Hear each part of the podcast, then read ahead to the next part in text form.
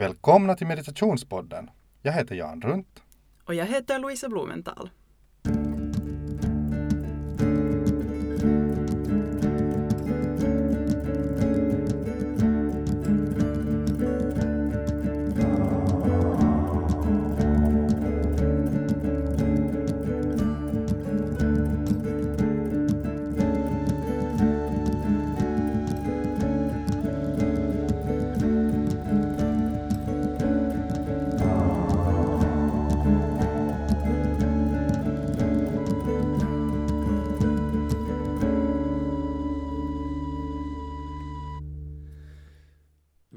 Välkomna kära lyssnare till Meditationspodden. Här sitter vi, Louisa och Jan och eh, vi tänkte nu först presentera oss. Louisa, kan du berätta, att vem är du? Vad har du sysslat med? Nå, som du redan sa, Louisa heter jag. Ehm, jag har hållit på med yoga och meditation sedan mina sena gymnasieår. Och det har varit en jätteviktig del av mitt liv ända sedan dess um, faktiskt så pass viktig att efter studenten så insåg jag att det var meditation jag ville fördjupa mig i så jag um, gjorde en väldigt djupgående utbildning som eh, innebar att jag bodde fem år uh, i ett ashram då med mina lärare. Och hade på det sättet tid och, och möjlighet att verkligen gå på djupet med vad det, vad det kunde ge mig och, och samtidigt så blev jag yoga och meditationslärare på köpet så nu gör jag det också då när jag har flyttat tillbaka hem som mitt, eh, som mitt jobb. Mhm. Och eh, jag heter då Jan och jag har sysslat med yoga och meditation i 20 år. Sen jag var kanske 20, någonting sånt, när jag började. Och eh, när jag började med det så blev jag så väldigt fascinerad av det så att jag beslöt mig för att då droppa mina dåvarande universitetsstudier och istället börja studera på heltid med min lärare som var en, en indisk tantra yoga munk.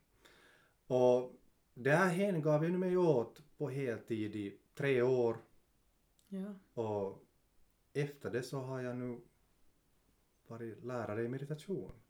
Just det. Så att det är väl kanske liksom min, på något vis, del av det här med meditation och yoga. Ja. Och det är ju kanske det då som också sammanför oss, att vi har det här stora intresse och att det fyller en ganska stor del av våra vardagar.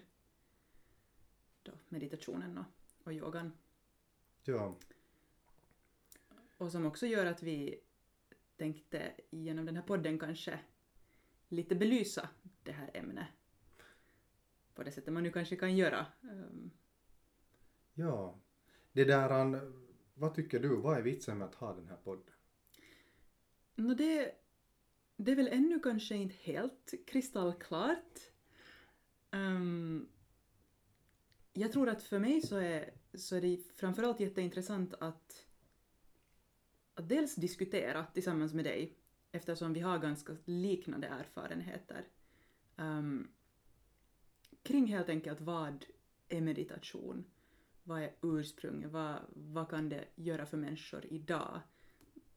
allt sånt här som, som jag känner att det är väldigt väsentligt för någon som ändå mediterar regelbundet och speciellt om man ska undervisa är det Mm. viktigt att veta. Mm. Så det tänker jag att helt den här personliga aspekten av det, att för, för oss kanske komma fram till nya insikter, utforska ämnen, lära oss mera eventuellt. Men jag menar, förhoppningen är ju också att det ska vara intressant för er lyssnare att höra på, kanske ge er någonting nytt att lite grunna på. Ja. Vad Ja. med dig? No, alltså, det är faktiskt det här som du säger är att, att det där, man har kanske det här i sitt liv Mm. varje dag och, och har haft det en väldigt, väldigt lång tid. Men det jag har märkt när vi liksom lite har diskuterat här är det att det lyfter fram jättemycket att vad egentligen så handlar det här om? Varför mediterar man? Och varför är man själv så väldigt ivrig att andra också skulle meditera? Att liksom, kan man på något som helst sätt sätta det i ord, det här som känns som att om man bara mediterar så märker man att det finns massor i det som kanske inte på ytan märks. Man ser en person sitta ner eh, och kanske ser väldigt lugn ut men man, man kanske inte tänker på det att det finns en hel del saker där som händer och som kan hända om man mediterar. Och det tycker jag skulle vara roligt att på något sätt klä i ord Precis. i den här podden. Och förstås hoppas att det kanske kan väcka lite tankar och, och intresse hos er som lyssnar.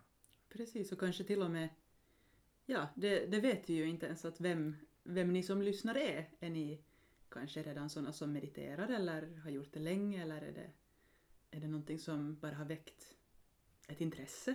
Mm. Så det är ju, det är ju spännande om vi lyckas ge någonting åt var och en. Ja. Det får mig att tänka på det att, att varför började du meditera? Eller hur var det du kom in på det? Det var säkert en, en vad ska vi säga, en samling händelser eh, på sätt och vis som ledde till att det blev just meditation.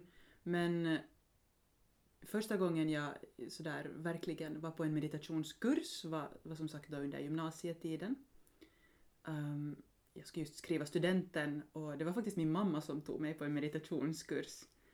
Um, och det var bara en så otroligt stark upplevelse jag hade. Verkligen oväntad men, men den påverkade mig väldigt djupt. Bara vad den här då ändå relativt enkla metoden kunde framkalla för, ska man kalla det tillstånd, Mm. um, hos mig.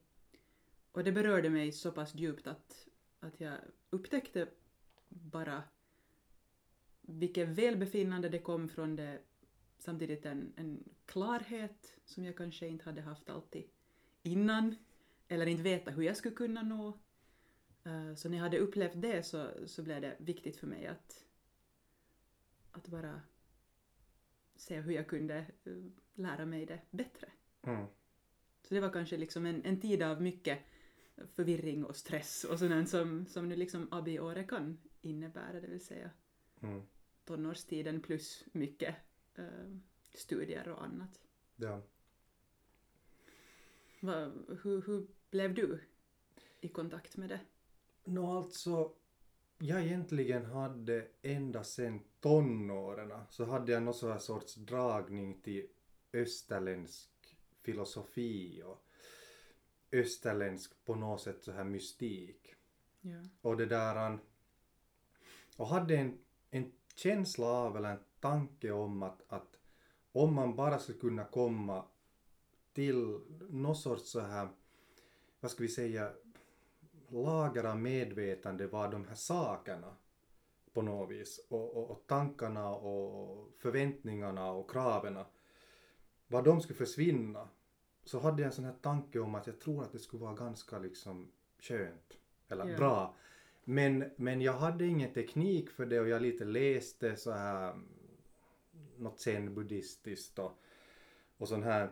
Eh, Och sen egentligen så, så var det som att det här, jag lite glömde bort det här. Jag lite kom in i mera så här eh, hippiekretsar. Det blev mera som att det här sättet att, att, att liksom på något vis tänka så hade mera att göra med vet du liksom en sån här stämning på fester eller någonting eller när du dansar omkring och hör på bra musik och det var liksom den här tanken om det här österländska lite försvann och sen hände det sig att jag egentligen bara ville gå på en yogakurs för att jag tänkte att det skulle vara bra mot muskelvärk som jag hade. Att jag hade lite värk i musklerna av olika orsaker som jag tänkte att på något vis skulle kunna vara på grund av, av, av att jag spände mig eller var stressad. Jag tänkte att men yoga, det, det lär ju vara bra för det. Mm.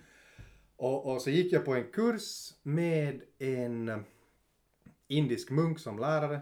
Och, Ja. och jag tyckte att det var lite roligt att han var sådär klädd som en munk med en turban på huvudet och allt. Eh, och, och tänkte nu att här lär vi oss yoga och kanske det alltid är så här på yogakurser att, att, att läraren har lite speciell stil. Men sen i slutet av timmen så sa han att okej, men nu ska vi meditera.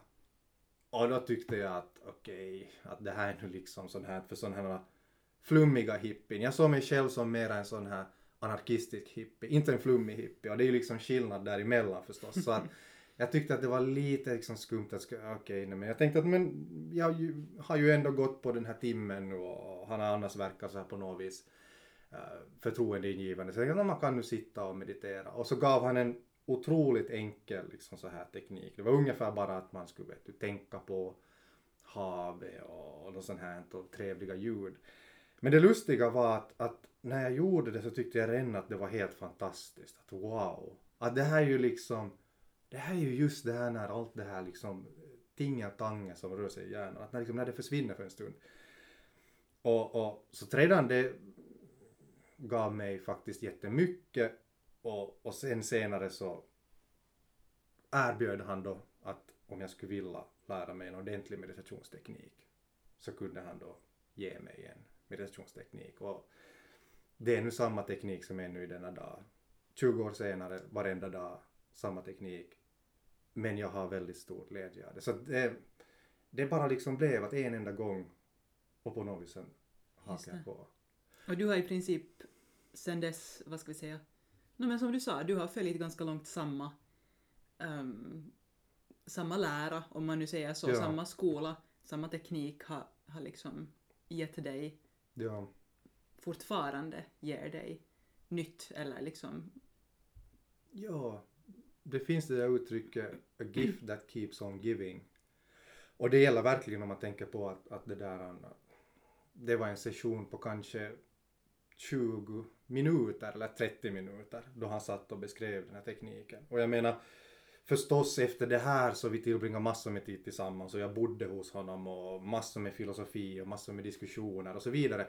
Men ändå, den här tekniken var ändå så enkel att lära sig och det är någonting som kanske jag äh, uppfattar på något vis att där är, är, är vi två kanske lite privilegierade för att vi har fått lära oss en teknik och sen har vi genast märkt att det här är liksom wow. det har varit liksom en första gångs, vad ska vi säga, precis. effekt redan. Vilket inte alla upplever överhuvudtaget. Nej. Och där tror jag lite att, att det där att eh, det finns massor att hämta från meditation och också för alla de som inte från början kanske känner så hemskt mycket. Och det här att, att på något vis visa på vad allt det finns där. Så det tänker jag att, att det, det, jag vet inte, att det på något vis skulle vara jättebra om man skulle kunna. Lite föra fram och lite Ja. Och det tror jag ju att vi har många erfarenheter att tömma ur och, och Ja. kanske både våra egna och eventuellt de vi har umgåtts med som Mm. ju också, vi kan ju ta in exempel och, och fundera kring dem.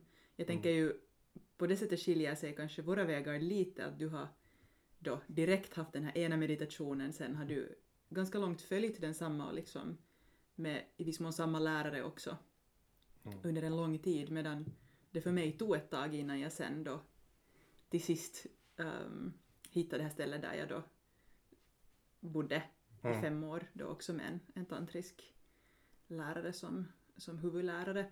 Mm. Um, innan dess så seglade jag nu runt där i, i olika, både reste till, till Asien och, och mediterade i ett buddhistiskt kloster och, och vad, vad heter det, också på en annan yogaskola, också i Thailand och, och liksom har varit lite här och där Mm. men jag tror att på samma sätt som du så ändå det här djupa att faktiskt få jobba länge med Mm. Med en teknik men också att få vara i kontakt med en lärare har varit väldigt viktigt för mig Mm. och formande. Och det, det kanske är den aspekten som blir svår att ta fram så här i poddform, att det är just Mm. den här direkta kontakten. Men på något sätt tänker jag ändå att det, det kanske kan förmedlas en viss sorts kontakt även om den är på ett sätt ensidig Ja, ja, ja. Det är sant. till lyssnaren då. Ja. Ja. Det är förstås, det kan ju sägas att, att om någon vill ställa en fråga så är det ju fritt fram att göra det. Alltså nu kom vi in på, vi kom in på det att hur vi båda började meditera men hur kom, hur kom du på till exempel att du skulle vilja lära ut det också? Att det, är ju inte, det är ju inte en självklarhet men en sak är att man kanske vill meditera och så tänker man att det gör jag vid sidan av allt annat jag gör. Men du ville ändå satsa på det så mycket Så att du själv skulle bli lärare. Precis. Nå, det är ju en sanning med modifikation. Alltså egentligen så um, började jag ju inte den här lärarutbildningen med tanken att bli lärare. Okej. Utan det var mer som, alltså skulle det ha funnits yoga och meditation på universitet så skulle jag ju ha gjort det. För Mm. det liksom, jag hade ingen avsikt att bli en, vad ska vi säga, konstig människa som inte går en liksom, akademisk utbildning. Det var Mm. inte min ursprungliga tanke. Mm. Men jag bara märkte att det för tillfället intresserade mig inte Mm. till den grad att jag hade svårt att studera um, de saker jag försökte studera Mm. och då tänkte jag att men lika bra att jag då satsar på det som faktiskt intresserar mig, vilket då gavs möjlighet via den här utbildningen. Sen att jag blev lärare var liksom mera en biprodukt. Mm. Att det, det på något sätt det ingick i den här träningen att samtidigt då medan man lärde sig så lärde man sig också undervisa andra och det har ju nu i, vad ska jag säga, efterhand varit en, en enormt stor glädje och, och jag menar det ger mig mycket mening i, i mitt nuvarande liv när jag Mm. inte längre bor på, på det här ashramet då. Ja. Vad med dig, vad, visste du alltid att du skulle undervisa? Alltså det intressanta är att jag har exakt, eller liksom jag har en väldigt liknande på något vis upplevelse. Nämligen att jag var inte så mycket ute efter att få undervisa utan egentligen var jag ute efter att bli självständig. För att på något vis kändes det som att, att det här jag hade hittat, den här meditationen, att den var helt fantastisk. Och att den gav någonting då som jag tyckte att wow, att det här liksom, det här ger nu på något vis just den här syntesen mellan tankar och känslor och sånt här som jag inte hade tyckt att jag hade hittat på något annat sätt. Um, så att egentligen ville jag bara först fördjupa mig i det så Mm. mycket som möjligt och, och, och jag märkte bara just att, att precis som du att jag märkte att att jag kan inte intressera mig längre för de här studierna som jag Mm. hade. Att, att jag försökte verkligen, att jag försökte byta lite ämne, jag hade studerat filosofi och, och så försökte jag testa på annat som skulle kunna vara intressant för jag tänkte att jag måste ju hitta någonting, att jag ska ju vara kvar. Men jag menar sen var det just bara det att jag märkte att nej, att, att ärligt talat, jag kunde inte sätta ner tid på att gå på historia och antropologi, även om det var intressant på sitt sätt. När jag visste att jag kan å andra sidan faktiskt hänge mig helt och hållet det här som jag hade tyckt att var så jättegivande. Men jag var inte ute faktiskt för att bli lärare utan jag ville helt enkelt göra mig, vad ska vi säga, oberoende av min lärare. Att, att jag hade, Okej. ja, jag hade en väldigt stark sån här, eh, vad ska vi säga, ett väldigt starkt motstånd mot auktoriteter. Och, och, och det där, och det kändes bara som att så länge jag inte har lärt mig tillräckligt så är jag beroende av den här läraren. Vet du? Och då kan jag inte ha den här saken utan att måste vända mig till honom. Ärligt talat, jag menar inte, inte på det viset att jag alls skulle ha tyckt illa om honom, tvärtom. Jag tyckte att han var en jättefin människa. Men det var bara det här att han skulle vara en auktoritet, auktoritet Mm. som jag är beroende av. Så det kändes jobbigt. Så det blev egentligen därför som jag då ville, ville lära mig så jättemycket och sen så droppade han då i något skede den här grejen med att säga att, att liksom att, att du kan flytta till mig och så kan du bo hos mig och så kan du också bli lärare. Just Och det här var något som kändes som att okej, nej men då blir det här ju på samma gång det får en officiell status. Det vill säga att jag kan säga att alla de här människorna som tycker att jag har flippat ut så kan jag då liksom efter det här förklara att nej men jag studerar till lärare. Och sen först alltså när jag hade då sysslat med det en lång tid och, och insett att "Nej, men jag håller ju hela tiden på att bli lärare här. Så det var faktiskt egentligen i något skede då som det började kännas som att ja, det här känns också jättemeningsfullt att kunna lära ut det. Just det. Jag tänker det är lite lustigt det du säger med, med att bli självständig Ja, från din lärare. ja, För jag tänker att jag har kanske haft lite den motsatta ja. attityden när jag kastade mig in i det. Då var jag ju så, vad ska vi säga, hängiven att jag tänkte att nej men, traditionen säger att man ska bo 12 år med sin lärare.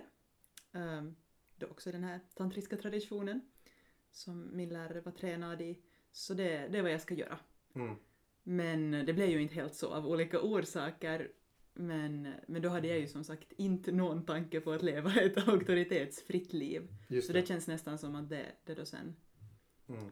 No, man kan ju säga tack och lov också har, har kommit in på det sättet att jag har fått bli självständig och, och lite lära mig tänka själv och, och dra egna slutsatser och det, det sätter ju ett annat ansvar också på en som lärare. Mm. Att inte alltid kunna hänvisa till någon annan auktoritet, vilket jag tänker att det är väldigt viktigt. Mm.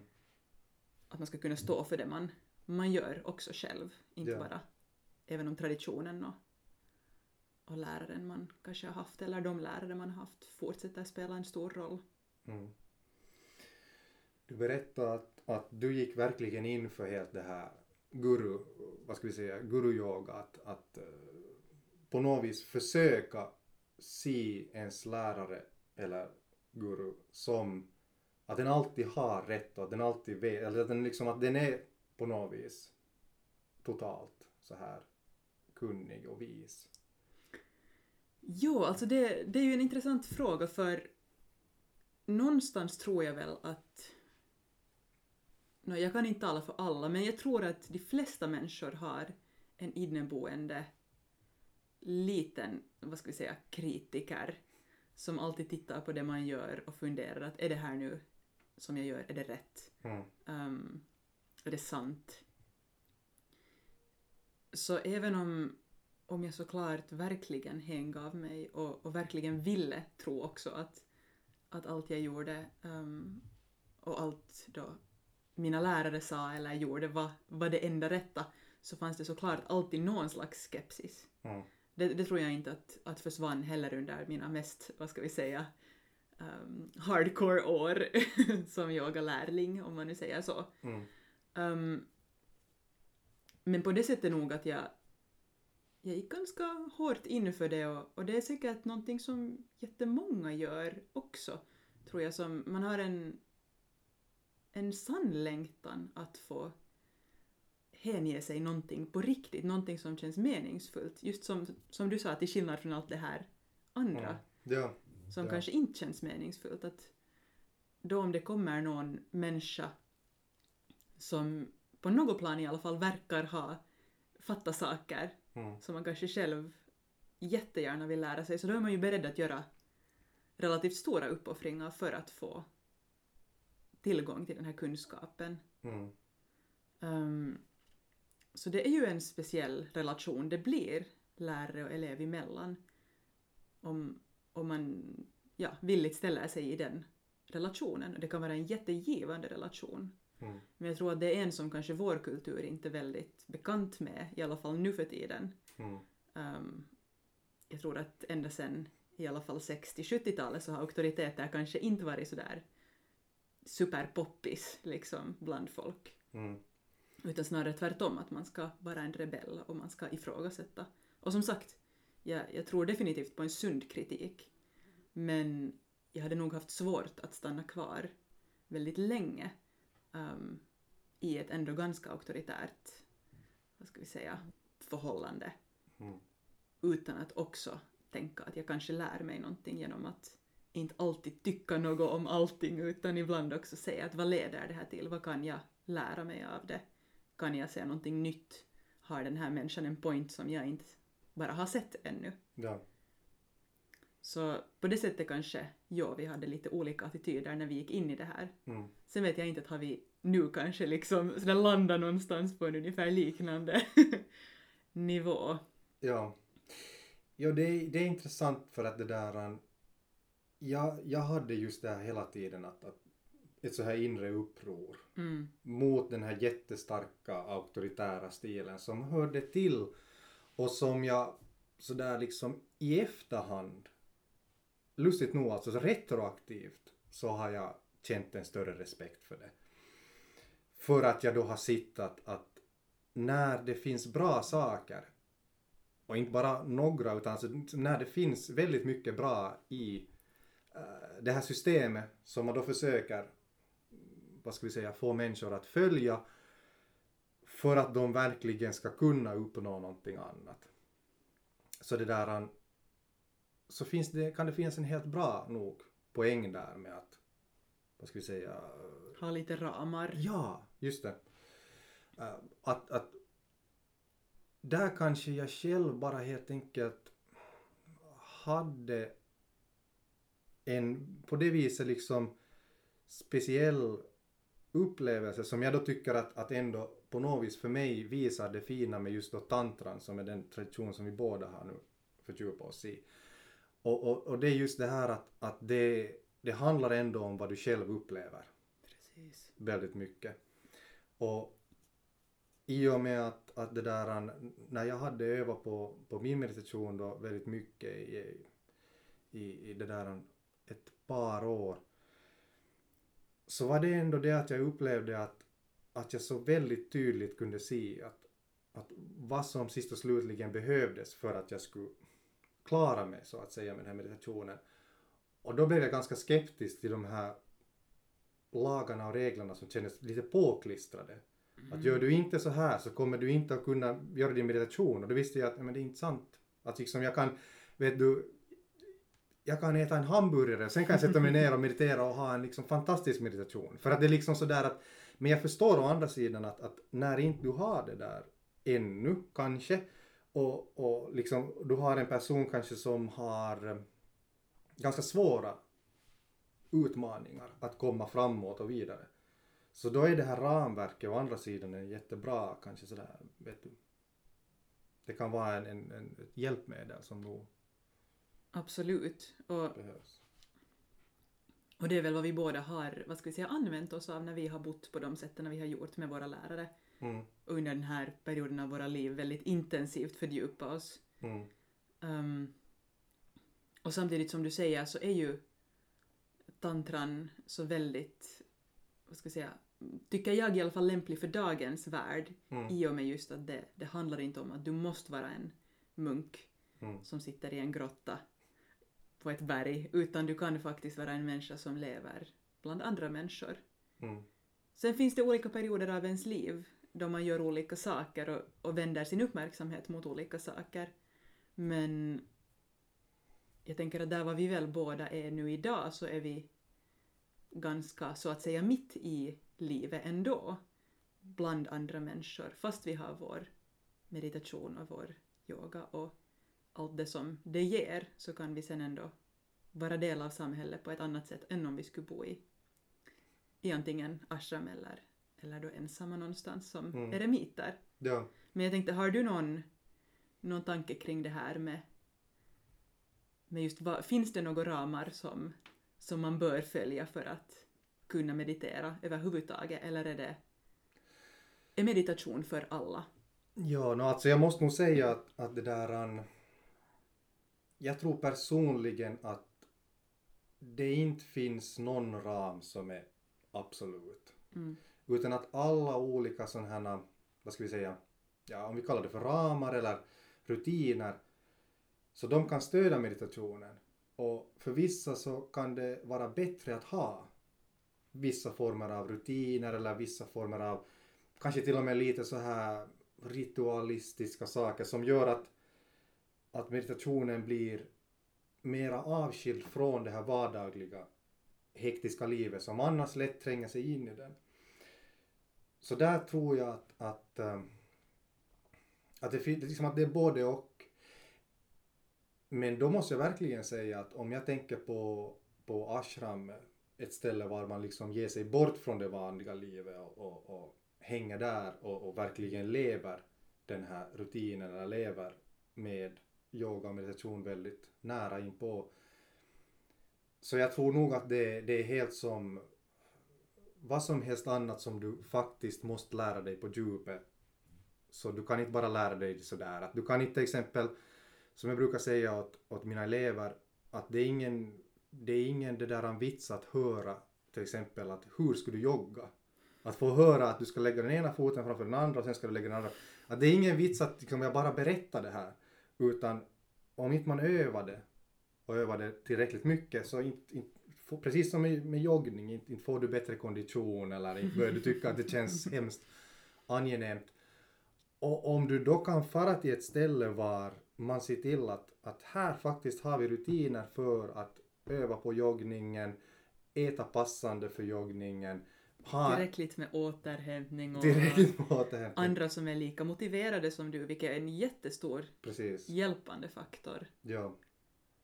Så nu ger det ju en helt annan boost åt förstås att börja med någonting. Eller att, att till exempel jag efter 20 år så återvände jag den här sommaren till den skola i Danmark där jag sen var liksom sådär den sista tiden av min utbildning.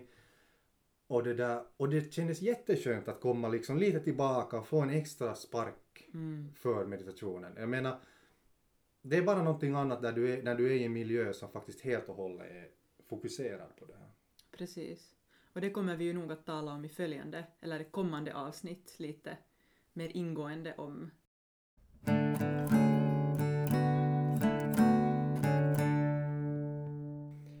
Jag har någon gång, jag vet inte om jag har hört sägas eller, eller läst eller, eller själv hittat på det här, men att, att det som utmärker den västerländska moderna civilisationen är den mycket utbredda avsaknaden av någon form av, av liksom så här allmän meditation eller teknik för att transcendera det här vardagliga medvetandet. Att det finns nästan ingen, alltså det här tror jag faktiskt jag har läst, att det finns liksom ingen annan civilisation som har haft tvärtom en så stor skräck för det, att människor skulle transcendera sitt vardagliga medvetande och har satt sådana hinder för det. Att du kan kanske dricka dig full och bli lite såsig och lite så här, men att, att du ska helst inte göra någonting vad du faktiskt på allvar kan se världen ur det här perspektivet som du får när du till exempel mediterar.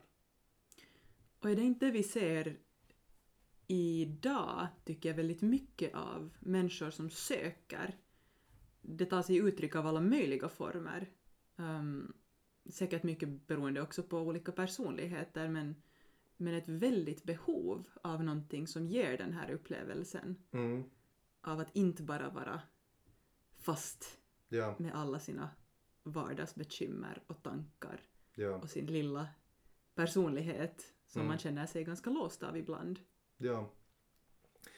Ja, och jag menar det, det är liksom, om vi bara ser på användningen av cannabis så är den ju liksom, den är ju, vet jag, exploderande eller det blir ju allt mer av det som till exempel unga människor Mm. sysslar med. Och det där jag kan säga personligen att, att det där när jag var i tonåren någon gång och man testade på gräs och sådär. Så jo, det var en bit av det som sen jag, jag hittade i meditationen. Men jag menar, när jag testade på meditationen så var det någonting helt annat. Mm. Men det är ändå lite det där att det var liksom, det var jo, det var någonting annat än bara det här att bli lite lullig och säga roliga saker för att man var i fyllan. Mm. För att det var lite mer så här att okej, någonting som händer i hjärnan här. Och det där, ja, så att jag tror nog att det finns en hel massa sökande efter. Och det kanske vi också kommer att ta upp med några gäster om vi har möjligheten. Lite olika representanter eller sådana som har, har själv sökt på andra sätt än kanske då via den tantriska traditionen. Ja, Olika eventuellt religioner eller kulturer, eh, olika metoder från helt enkelt olika håll av världen. mm. eh, Om vi bara får möjlighet till det. ja, lite, vad ska vi säga, se vad är bryggorna mellan, mellan de olika sätten att, som du sa, transcendera mm. eh, som finns. För ja, det finns väldigt många och vilka påminner om meditation och vilka gör inte. Och- vi har väl konstaterat eh, personligen båda just i våra egna sökanden att det finns många som, som har snarlika effekter eller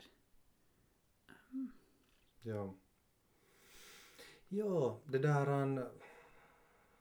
För det är liksom, som jag ser det så att det, det är kanske lite olika, det är olika grader av det som man uppnår när man vill komma bort från det här vardagliga tänket.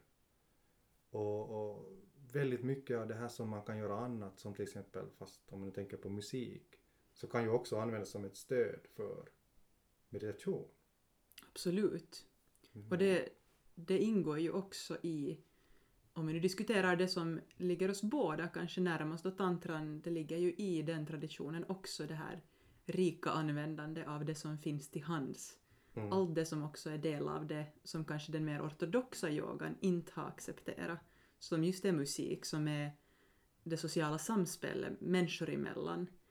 Um, som är mat och liksom sinnenas alla vad ska säga, upplevelser. Att använda dem för att kunna nå någonting som är kanske bortom det man vanligtvis tänker att sinnena eh, är till för eller som just som ibland har blivit dömt för att på något sätt leda bort från det man vill sträva till. Ja. Det känns när du säger det som att det finns en massa saker här som vi kan gå in på så att jag tror inte att vi blir utan ämne för den här Nej. podcasten på en stund så att Och ni får ju gärna också lyssnare önska om det är någonting ni skulle vilja höra mera om. Så kan det ju vara att det något vi vet, annars så kanske vi får ta reda på lite mera. absolut, vi kan sitta och googla här Precis.